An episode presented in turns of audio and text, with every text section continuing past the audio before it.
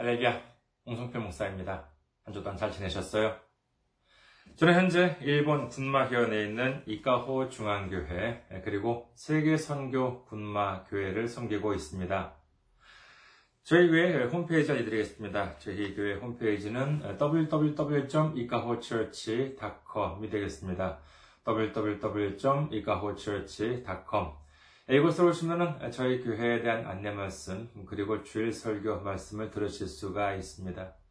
그리고 또한 주일 설교 말씀은 동영상 사이트 유튜브를 통해서 여러분들께서 시청하실 수가 있으시고, 그리고 팟캐스트와 팟빵을 통해서도 여러분들께서 음성으로 들으실 수가 있습니다. 다음으로 교회 메일 주소 알려드리겠습니다. 교회 메일 주소는 이카호처치 골뱅이 gmail.com이 되겠습니다. 이카호처치 골뱅이 gmail.com 이곳으로 메일을 보내주시면 제가 언제든지 직접 받아볼 수가 있습니다. 그리고 지난주에 또 귀하게 선교 후원으로 섬겨주신 분들이 계셨습니다. 어, 김종호님, 윤창조님, 가송순님, 김재원님, 김태훈님, 그리고 하나님 은혜 감사합니다. 하나님께서 귀하게 선교 후원으로 섬겨주셨습니다. 정말 얼마나 큰 힘이 되는지 모릅니다. 예수님의 놀라운 축복과 넘치는 은혜가 함께 하시기를 주님의 이름으로 축원드립니다. 다음으로 선교 후원으로 섬겨 주실 분들을 위해 안내 말씀 드리겠습니다. 먼저 한국에 있는 은행이죠. KB 국민은행입니다. 계좌번호는 079-21-0736-251입니다. KB국민은행 계좌번호는 079-21-0736-251가 되겠습니다. 다음으로는 일본에 있는 은행으로 직접 섬겨 주실 분들을 위해 안내 말씀드리겠습니다. 군마은행입니다. 어, 지점번호는 190, 계좌번호는 1992256입니다. 군마은행, 일본어 발음으로는 군마긴코라고 합니다. 어, 지점번호는 190, 계좌번호는 1992256이 되겠습니다. 어, 저희 교회는 아직까지 재정, 재정적으로 미자립 상태에 있습니다. 그래서 여러분들의 기도와 선교 후원이 큰 힘이 되고 있습니다. 여러분들의 많은 기도, 많은 관심, 많은 섬김, 많은 참여 기다리고 있겠습니다. 오늘 함께 나누실 말씀 보도록 하겠습니다. 함께 나누실 말씀은 로마서 4장 13절에서 16절까지의 말씀이 되겠습니다. 로마서 4장 13절에서 16절 말씀 봉독해 드리겠습니다. 아브라함이나 그 후손에게 세상의 상속자가 되리라고 하신 언약은 율법으로 말미암은 것이 아니요 오직 믿음의 의로 말미암은 것이니라. 만일 율법에 속한 자들이 상속자이면 믿음은 헛것이 되고 약속은 파괴되었느니라. 율법은 진노를 이루게 하나니 율법이 없는 곳에는 범법도 없느니라. 그러므로 상속자가 되는 그것이 은혜에 속하기 위하여 믿음으로 되나니 이는 그 약속을 모든 후손 그 모든 후손에게 굳게 하려 하심이라. 율법에 속한 자에게뿐만 아니라 아브라함의 믿음에 속한 자에게도 그러하니 아브라함은 우리 모든 사람의 조상이라. 아멘. 할렐루야. 주님을 사랑하시면 아멘 하시기 바랍니다. 아멘. 오늘 저는 여러분과 함께 로마서 강의 29번째 시간으로서 믿음의 상속자라고 하는 제목으로 은혜를 나누고자 합니다. 오늘 말씀들은 평소보다 조금 난해할 수도 있기 때문에 한 구절씩 꼼꼼하게 살펴보도록 하겠습니다. 먼저 13절입니다. 로마서 4장 13절. 아브라함이나 그 후손에게 세상의 상속자가 되리라고 하신 언약은 율법으로 말미암은 것이 아니요 오직 믿음의 의로 말미암은 것이니라. 이 말씀에 의하면 하나님께서 아브라함과 그 후손을 세상의 상속자가 되게 하셨다라고 합니다.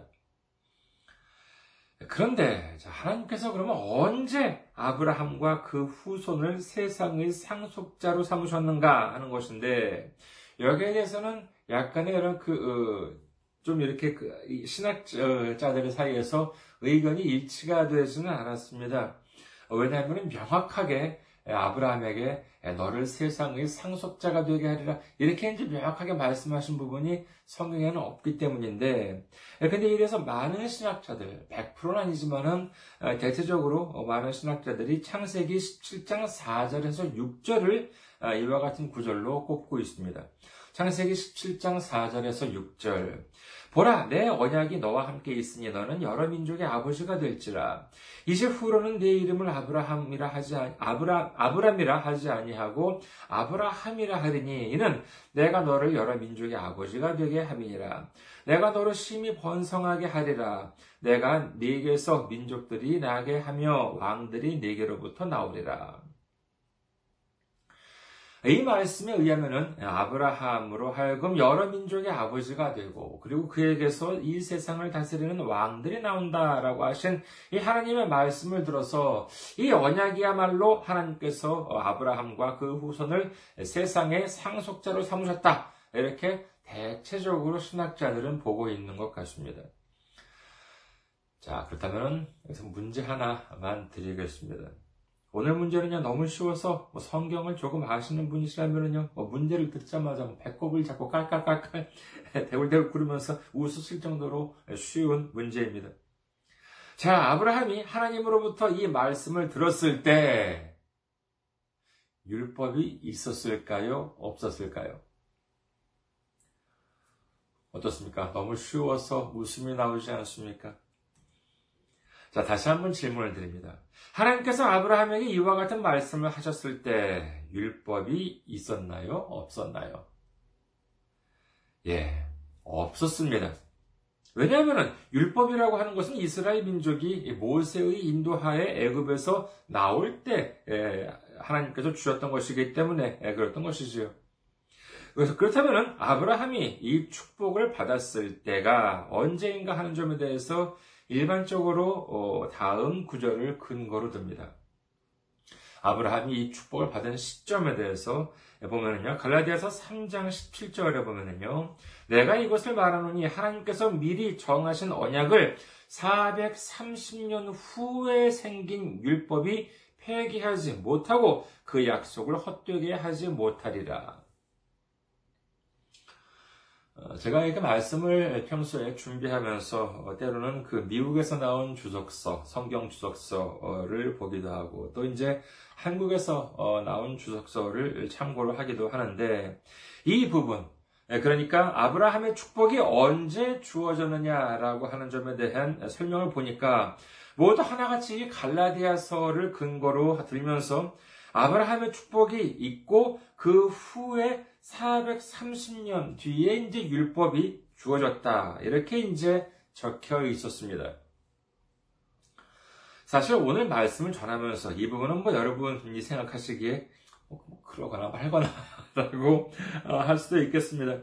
그래서 우리가 이 부분을 짚고 넘어가야 하는 이유는, 이유는 그 우리가 성경을 읽을 때 얼마나 방심을 하면 안 되는지에 대해서 다시금 좀 주의를 환기시킬 필요가 있기 때문입니다. 다시 한번 정리하자면요. 자, 창세기와 로마서와 갈라디아서를 근거로 해서 신학자들의 주장에 따르면은 아브라함이 하나님으로부터 축복을 받고 그리고 그로부터 430년 뒤에 율법이 주어졌다라고 하는 것인데 에, 이게 무슨 말이 되느냐라고 하는 것이지요. 자, 먼저 우리가 가지고 있는 이 성경에서 430년, 430년이라고 하는 말이 단어가 몇 번 나오는지부터 살펴보고자 합니다. 구약 신약을 통틀어서 430년이라고 하는 말이 나오는 건 앞서 살펴본 갈라디아서 3장 17절을 포함해서 전체적으로 봤을 때 모두 네 번 등장합니다. 자, 첫 번째는 네 번 중에서 첫 번째 430년이 등장하는 첫 번째는 말씀드린 갈라디아서 3장 17절이라고 하면은요. 두 번째는 어디냐라고 하면 창세기 11장 16절에서 17절입니다. 창세기 11장 16절에서 17절에 보면은요. 어, 에벨은 34세에 벨렉을 낳았고 벨렉을 낳은 후에 430년을 지내며 자녀를 낳았으며 라고 되어 있는데 뭐 이 구절은 아브라함의 축복과는 어, 축복이나 율법과는 전혀 뭐 상관이 없어 보이죠. 자, 그럼 나머지 세 개랑 세 번째랑 네 번째가 남았죠. 나머지 두 개의 이 430년이라고 하는 단어는 어디에 나오냐라고 하면요. 이는 대단히 의미심장합니다. 그리고 두 개가 연달아서 어, 나옵니다. 바로 출애굽기 12장 40절에서 41절까지의 말씀입니다. 출애굽기 12장 40절에서 41절. 이스라엘 자손이 애굽에 거주한 지 430년이라. 430년이 끝나는 그 날에 여호와의 군대가 다 애굽 땅에서 나왔은즉 이렇게 12장 40절에서 세 번째가 나오고 12장 41절에서 네 번째 이렇게 430년이라고 하는 단어가 나옵니다. 즉, 이 말씀에 의하면은 야곱과 그의 가족이 당시 애굽에서 총리가 되어 있었던 야곱의 아들 요셉을 의지해서 애굽에 들어간 다음에 그리고 430년이 지나서 모세의 인도로 탈출하게 되었던 것이지요. 그리고 탈출을 한 후 광야에서 이제 모세를 통하여 주신 것이 바로 율법입니다. 그렇다면 야곱이 애굽으로 들어갈 때 아브라함이 살아 있었다 그러면 말이 됩니다. 아, 그러면은 아, 그때 아, 야곱이 애굽으로 들어갈 때 하나님께서 아브라함에게 그 복을 주시고 그리고 그렇다면 그 430년 뒤에 그 이스라엘 민족이 애굽을 탈출했을 때 그때 율법이 주어졌으니까. 그러면은 그게 430년이라고 하는 말이 말이 그 앞뒤가 맞게 됩니다만은. 근데 성경에 나온 연대를 계산해 보면은요 아브라함은 야곱이 애굽으로 들어가기 들어가기 116년 전에 이미 세상을 떠납니다. 앞서 살펴본 바와 같이 신학자들의 주장을 살펴본다면 아브라함이 하나님으로부터 축복을 받고 430년 뒤에 율법이 주어졌다는 것인데 성경 계획에 의하면요 율법이 주어지기 430년 전 그러니까 야곱과 그의 가족들이 애굽에 들어갈 때 이미 아브라함은 없었습니다. 그러니까 신학자들의 주장에 모순이 생기게 됩니다. 그렇다면 우리가 가진 이 성경은 그러면 잘못된 것이냐라고 하면 아니에요. 그런 식으로 접근을 해서는 안 됩니다. 아, 물론 우리가 가지고 있는 이 책은 뭐 100년, 200년이 아니지요. 적어도 2000년 이상, 많게는 수천 년 전에 적힌 책입니다. 아, 이처럼 오래된 책을 그것도 이 정도 분량이나 되는 예, 이 책을 하나님의 말씀을 우리가 가질 수 있다라고 하는 것은 이것 자체가 정말 어마어마한 축복이라고 할 수 있겠습니다. 한국에서 가장 오래된 역사책이라고 하면은 1145년에 김부식에 의해 쓰여진 삼국사기라고 하는 점으로 본다면은 이 성경은 그보다도 최소한 천년 이상 더 어, 천년이나 더 오래된 책을 우리가 지금 이렇게 가지고 있다라고 하는 점은 뭐 저는 축복을 넘어서 정말 어마어마한 기적이다라고 할 수도 있겠지요. 그렇기 때문에 이 발견된 성경 중에서 아직까지는 성경 원본은 발견되지 않았습니다. 다 사본, 뭐 대표적인 것이 뭐 사해 사본이라고 할 수 있겠지만은 여러 가지 사본들이 발견이 되고 그리고 이와 같은 것을 근거로 해가지고 이제 성경이 만들어진 것인데 근데 너무 이렇게 오래되다 보니까 그 중에는 부분적으로 좀 누락이 된 것도 있는 있다라고 하는 것 사실입니다. 하지만 그렇다고 해서 성경이 잘못되었다거나 오류가 있다라고 하는 것은 절대로 아닙니다. 다만 오류가 있다라고 한다면은 그 어디에 있느냐? 이는 성경에 있는 것이 아니라 이를 해석하는 사람한테 있다라고 할 수가 있겠지요. 성경을 모르는 부분은 성경에 있어서 모르는 부분은 그냥 모른다라고 어, 해야 할 텐데 이를 글쎄요, 뭐 학자분들의 자존심인지 예, 뭐 뭔지 모르겠습니다만은 그 모른다고 하기가 무척 싫은가 보죠. 그래서 이것을 뭐 억지로 이렇게 꿰어 맞추려고 하다 뭐 보면은 예, 이럴 때 보면은 대단히 위험한 일이 일어날 수가 있습니다. 모르는 점은 그냥 모른다고 넘어가는 경우도 뭐 필요하지 않을까라고 저는 생각을 합니다. 아, 말이 좀 길어져서 잊어버리실 수도 있을 테니까요. 이 로마서 4, 이 로마서 4장 13절 다시 한번 어, 보시겠습니다. 로마서 4장 13절. 아브라함이나 그 후손에게 세상의 상속자가 되리라고 하신 언약은 율법으로 말미암은 것이 아니요 오직 믿음의 의로 말미암은 것이니라. 솔직히 아브라함이나 그 후손에게 세상의 상속자가 되리라 하신 이 언약이라고 하는 것이 구체적으로 어느 시점을 가리키는 것이냐라고 하는 것은 신학자들 사이에 있어가지고도 어, 좀 분분합니다. 의견이 분분하고 저도 솔직히 여러 가지 의견들, 여러 가지 주장들에 따라서 제가 성경을 제가 찾아봤습니다만은 아, 여기구나 라고 이렇게 자신있게 말씀을 드릴 수 있는 곳을 찾지는 못했습니다. 그러나 이 말씀에 의하면은 분명 하나님은 아브라함에게 그와 같은 축복을 주셨습니다.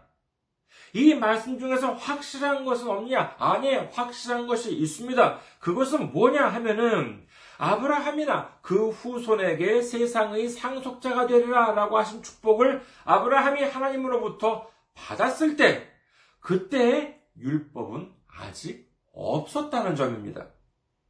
그러니까 이와 같은 축복은 율법이 아니라 아브라함이 하나님을 믿었기 때문에 그 믿음을 의로 여기시고 하나님이 아브라함에게 축복을 주셨다라고 하는 것을 믿으시기를 주님의 이름으로 축원합니다. 이게 왜 중요하냐 하면은요. 자, 다음 구절을 보시겠습니다. 로마서 4장 14절. 만일 율법에 속한 자들이 상속자이면 믿음은 헛것이 되고 약속은 파기되었느니라. 자, 이 말씀에 보시면은요, 율법에 속한 자라고 하는 말씀이 나옵니다. 이는 무슨 말이냐 하면은요, 어, 이 율법에 의해, 율법을 행함으로 인해 구원을 받을 수 있다라고 믿는 자, 아, 이, 이와 같은 자가 바로 율법에 속한 자다라고 할 수 있겠습니다. 자, 우리 한번 생각해 봅시다. 예를 들어서요, 어느 식당 입구에 딱 그 보면 보니까는 딱 이렇게 써붙여 있었어요. 뭐냐? 배고픈 사람에게는 식사를 드립니다. 어, 이 그 가게 앞에 이렇게 써붙인 감, 써붙여진 간판을 보고 돈이 없어서 경제적으로 어려워서 밥을 먹을 수 없었던 가난한 사람들이 아주 기쁜 마음으로 들어갔습니다. 그런데 딱 들어갔더니만 식당 안에는 이렇게 써붙여 있었습니다. 다만 식사를 하신 후에 돈을 내야 합니다. 만약에 이렇게 되어 있었다면 식당 입구에 아 배고픈 사람에게 식사를 드립니다. 이와 같이 적혀 있던 간판이라고 하는 것은 아무런 의미가 없는 말하자면 헛것이 되고 맙니다. 아니 어차피 돈을 내야 밥을 준다고 한다면은 그런 간판이 있어봤자 뭐 뭐하겠습니까? 네, 그런 것은 있으나 마나가 되는 것이지요. 마찬가지예요. 자, 하나님의, 하나님을 믿는 사람들은 모두 구원을 받습니다. 그래서, 아, 그렇구나. 하나님을 믿기만 하면은 모두 구원을 받는구나. 이렇게 믿었더니 조금 있으니까 뭐래요? 율법을 행한 사람만 구원을 받을 수 있습니다. 만약 이렇게 되어 있다면 그게 무슨 말이에요? 아무리 하나님을 믿는다 하더라도 율법을 행한 사람만 구원을 받는다면은 하나님을 믿는 사람들은 모두 구원을 받습니다. 라고 한 말은 역시 아무런 의미가 없는 헛것이 되고 만다는 뜻입니다. 그러니까 바울은 여기서 하는 말이 율법대로 행하는 것이 중요한 것이 아니라 하나님을 믿는 믿음으로 구원을 받을 수 있다. 이렇게 강조하고 있는 것이지요. 앞서 할례에 대해서 우리가 지난주에 공부를 했을 때를 떠올려 보십시오. 아브라함이 축복을 받은 것은 할례를 받기 전이었나요? 아니면은 할례를 받고 난 다음이었나요? 예, 할례를 받기 전이었습니다. 그러니까 할례라고 하는 것은 축복을 받기 위한 필수 조건이 아니다라고 했던 것을 지난주에 공부했지요. 이 말씀도 역시 마찬가지입니다.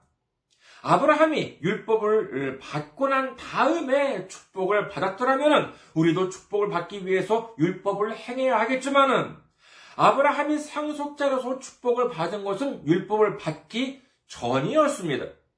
그렇기 때문에 우리가 축복을 받고 구원을 받는 데 있어서는 율법을 행하는 것이 중요한 것이 아니라 하나님을 믿고 예수님을 믿는다는 것이 필수 조건이다. 라고 하는 사실을 믿으시기를 주님의 이름으로 축원합니다. 어, 대체로 어, 유럽 사람들을 보면은 이렇게 법률을 법을 아주 철저하게 지킨다라고 하는 것으로 유명하다고 합니다. 1940년대에서 어, 1950년대에 걸쳐서 영국 총리를 했던 처칠에 대한 아, 일화라고 합니다. 처칠 총리가 아, 그날 국회 일정 때문에 전용차를 타고 급히 국회 의사당을 향하고 있었다고 합니다. 특별히 그날은 어, 뭐 무슨 이유에서인지 조금 늦었기 때문에 이그 어, 역시 총리 전용 전용차니까는 운전기사가 있겠죠. 그래가지고 이 운전기사가 과속을 했어요. 좀 밟았다고 합니다. 네, 그랬는데 그러자 이를 목격한 한 경찰관이 삐빅 호루라기를 불면서 세웠다는 것이에요. 그래서 운전기사가, 운전기사가, 아, 이제 그 경찰한테 말하기를, 이제 창문을 열고, 아, 참, 이 젊은 친구가 말이야. 막 이제 이러면서, 이봐! 이 차, 아, 이 차는 누구 차인지 알아? 이 차는 총리 카카 전용차야. 이 차에는 지금 총리 카카가 타고 계셔. 지금 의사당으로 가는 길인데, 아, 시간이 없어서 빨리 가야 하니까, 아, 괜히 번거롭게 굴지 말게. 당신은 뭐, 어, 텔레비전이 그리 많이 보급되어 있을 때가 아니라서 사실 총리 얼굴도 잘 알려져 있지 않았다라고 합니다. 그래서 이 경찰관이 이 운전기사가 하는 말을 듣고 이 경찰관이 운전기사한테 이렇게 말을 했다고 합니다. 저는 사실 총리 카카 성함은 알지만은 얼굴은 잘 알지 못합니다. 하지만 제가 아는 것은 한 가지 있습니다. 그것은 만일 지금 이 차에 타고 계신 분이 진짜 총리 카카시라면은 법률을 위반하지는 않으셨을 것입니다. 이렇게 경찰관이 말을 하고 어, 그리고 법대로 규정대로 속도 위반 딱지를 끊었다고 합니다. 참 멋있지 않습니까? 아, 처칠은 어, 처칠 총리는 뭐 그때 뒤에 앉아 있었겠죠. 근데 비록 딱지를 끊겠지만은 아, 이 경찰관 참 너무나 마음에 들었습니다. 얼마나 훌륭합니까? 그래서 국회 일을 업무를 마치고 그런지 집무실로 돌아오자마자 런던 경찰청장에게 전화를 걸었습니다. 그리고 한 말이 아 오늘 내가 아침에 어디 어디에서 이러이러한 일이 있었는데 그 경찰관이 말이야 아 내가 총리인데도 철저하게 법률을 지켜가면서 속도 위반 단속을 했지 뭐야. 그러니까 이 모범적인 경찰관을 당장 1계급 특진시키게 이렇게 총리가 처칠 총리가 말했더니만 이 말을 듣던 이 말을 들은 런던 경찰청장이 뭐라고 했냐 이랬다고 합니다. 총리 카카 우리나라 법률에는 속도 위반 단속을 했다고 해서 특진을 시켜준다는 조항은 없습니다. 라고 이제 이렇게 했다는 것이죠. 참 대단하지요. 율법을 살펴보면은요, 민법적인 규정도 상당히 있다는 것은 놀랍니다만은 상당 부분은 형법과 같은 성격을 띠게 됩니다. 특히 형법은요, 어떤 법률입니까? 이는 어떤 사람이 나쁜 짓을 했기 때문에 그 사람에게 응분의 죄값을 치르게 하는 것, 이것이 바로 형법입니다. 형법에는 기쁨이 없습니다. 은혜가 없습니다. 구원도 없습니다. 오로지 진노, 분노, 죄악, 형벌뿐인 것이지요. 하지만 그렇다고 모든 나쁜 짓에 대해서 처벌할 수 있는 것이 아닙니다. 그러니까 어떠한 행위를 저질렀다 하더라도 아무리 그 행위가 비판을 받을 만한 짓이었다 하더라도 그 일을 처벌하는 법조항이 없으면 처벌할 수가 없습니다. 고린도 후서 3장 6절에는 다음과 같이 기록합니다. 고린도 후서 3장 6절.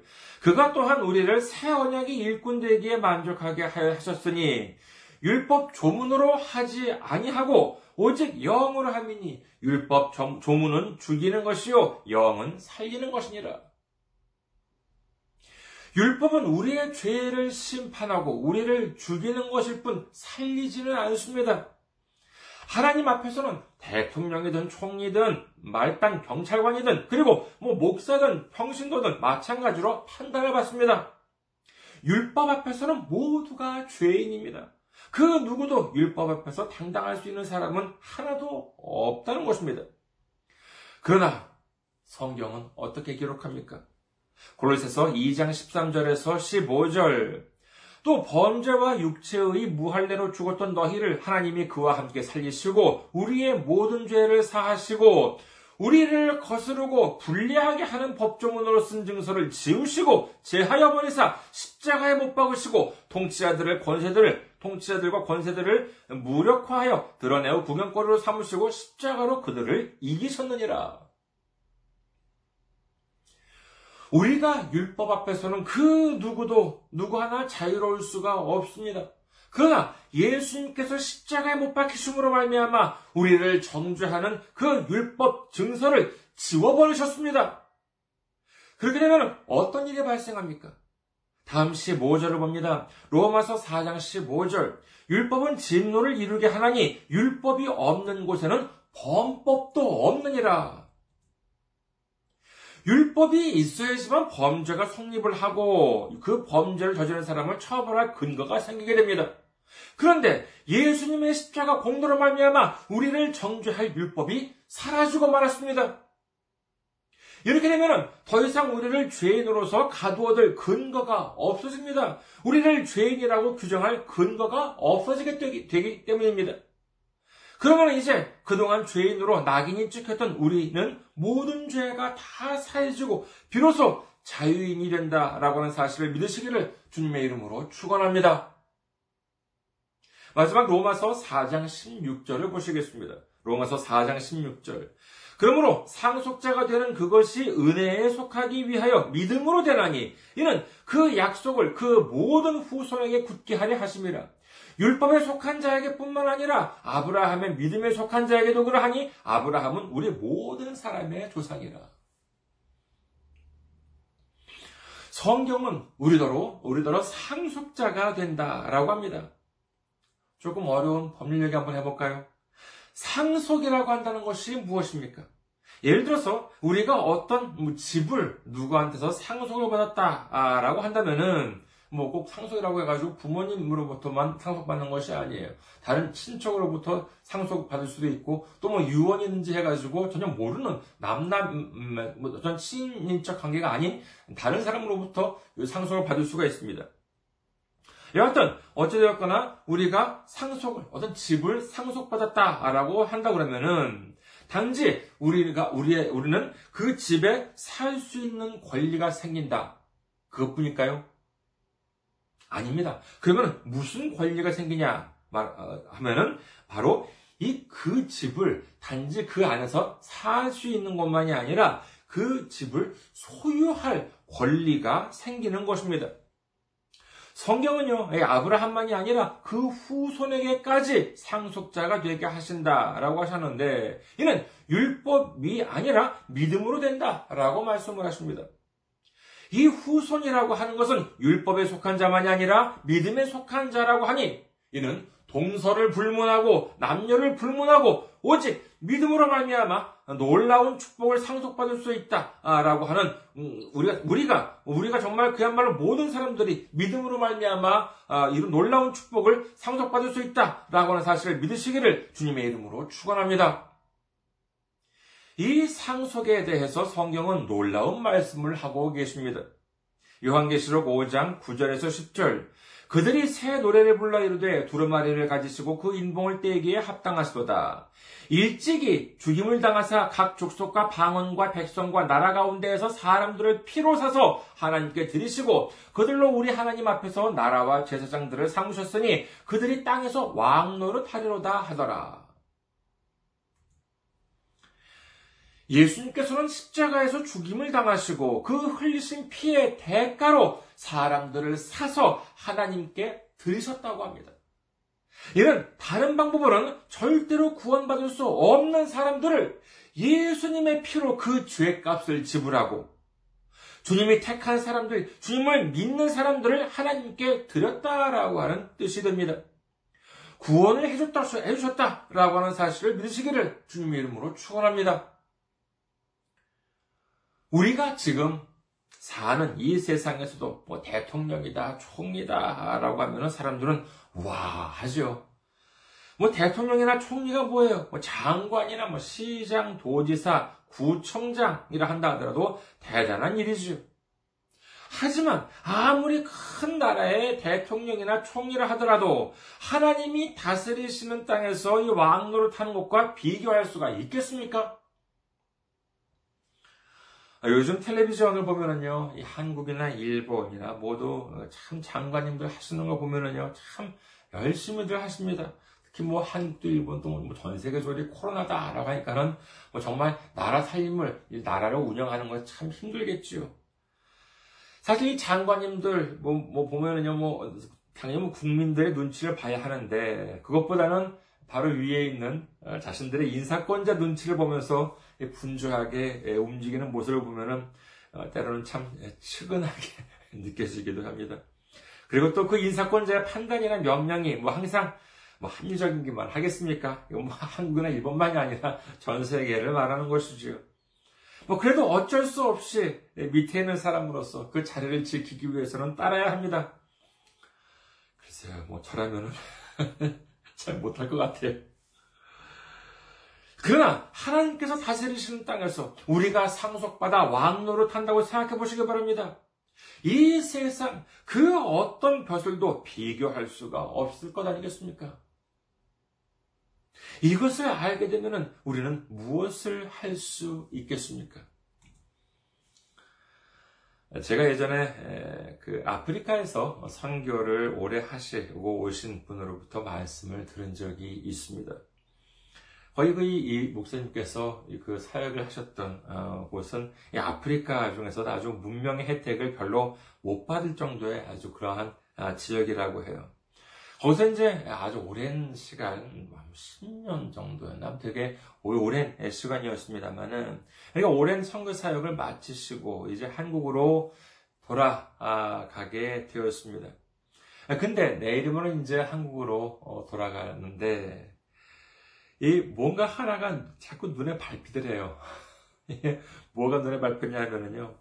자기 그 책상 위에 있는 이 그 포스트잇이 눈에 밟히더래요. 그러면서 왜 그랬느냐? 아, 이 포스트잇 참 구하기 어려운 건데 말이야. 이걸 한국으로 가져가 말어. 라고 하면서 정말 이렇게 아, 이거 한국으로 가져가면 정말 참 요긴하게 잘 쓸 텐데. 근데 야, 하지만 여기 남아 있는 사람들도 생각을 해야지. 여기 남아 있는 사람들도 이걸 참 필요로 할 텐데. 그러면서 이거를, 그 포스트잇 그, 그걸 하나를 가져갈까 말까, 가져갈까 말까 하면서 계속 만지작거리면서 한참 고민을 했다고 합니다. 그러다가 마지막에 드디어 결정을 내렸습니다. 그래, 내가 그래도 목사인데, 나보다도 다른 사람들을 먼저 생각을 해야지. 라고 마음 먹고 과감하게 그 포스트잇 그것을 꾸러미를 책상 위에 놓고 그 아프리카 사역지에 두고 왔다라고 합니다. 그런데요, 막상 한국에 오니까 어때요? 교회 사무실에 가보니까는요, 뭐 크고 작은 포스트잇들이 막 여기저기 널려 있더라는 것입니다. 그걸 보고 아이고 자기가 그 아프리카에서 그 포스트잇 하나를 만지작거리면서 가지고 갈까 두고 갈까를 한참 고민했던 모습이 얼마나 부끄러웠는지 모른다라고 이제 이렇게 말씀을 했던 것이 기억에 남습니다. 여러분 우리는 나중에 축복을 받을 자일 뿐만 아니라 이미 우리는 축복을 받은 자입니다. 믿으시면 아멘 하시기 바랍니다. 이 사실을 알게 되면 우리는 무엇을 할 수 있겠습니까? 그렇습니다. 이웃에게 우리가 나누어 줄 수 있습니다. 그까지 포스트잇 하나에 연연하지 않아도 됩니다. 주님은 말씀하십니다. 누가복음 6장 38절 주라 그리하면 너희에게 줄 것이니 곧 후히되어 누르고 흔들어 넘치도록 하여 너희에게 안겨주리라. 너희가 헤아리는 그 헤아림으로 너희도 헤아림을 도로 받을 것이니라. 많은 사람들이 왜 축복을 못 받겠습니까? 그, 뭐, 누구한테 가가지고, 아, 주라. 이웃한테 좀 나누어 주십시오. 이렇게 말하면, 많은 사람들이 뭐라고 하겠습니까? 아니, 받은 게 있어야 줄 게 아니야. 줄, 뭐, 줄, 줄 거 아니야. 라고 하지 않겠습니까? 내가 받은 것이 있어야지 다른 사람한테 주, 주, 뭐, 주거나, 주거든지 하지. 내가 받은 게 없는데, 내 코가 석자인데, 뭘로 다른 사람한테 줄 게, 뭐, 주게 생겼냐? 하지만, 그게 사실인가요? 우리가 주님으로부터 받은 것이 없습니까? 아니에요. 너무나도 많습니다. 그렇다고 무슨 뭐 돈이나 뭐 재산만을 말하는 것이 아닙니다. 우리에게 주어진 시간, 우리가 움직일 수 있는 이 몸, 우리가 섬길 수 있는 교회와 우리 가족, 우리 이웃, 모두가 다 주님께서 우리에게 주신 것이라 믿으시기를 주님의 이름으로 축원합니다. 우리가 심기 전에 거둘 수 있겠습니까? 심어야 거두고 주어야 받는다라고 하는 것이 믿음의 법칙인 줄 믿으시기를 주님의 이름으로 축원합니다. 우리는 이제 징계를 받지 않습니다. 예수님이 다 받아주셨기 때문입니다. 우리는 이제 채찍에 맞지 않습니다. 예수님이 다 맞아주셨기 때문입니다. 우리는 심판을 받지 않습니다. 예수님이 우리를 정죄할 법조문을 모두 제하여 주셨기 때문입니다. 믿으시면 아멘 하시기 바랍니다. 이제 예수님의 십자가로 말미암아 모든 죄를 용서받은 천국 백성으로서 그리고 장차 하나님 나라, 하나님이 통치하시는 나라를 상속받아 왕 노릇할 믿음의 상속자로서 마음을 다하여 하나님을 사랑하고 주님의 마음으로 이웃을 사랑하는 우리 모두가 되시기를 주님의 이름으로 축원합니다. 감사합니다. 항상 승리하시고 건강한 모습으로 다음 주에 뵙겠습니다.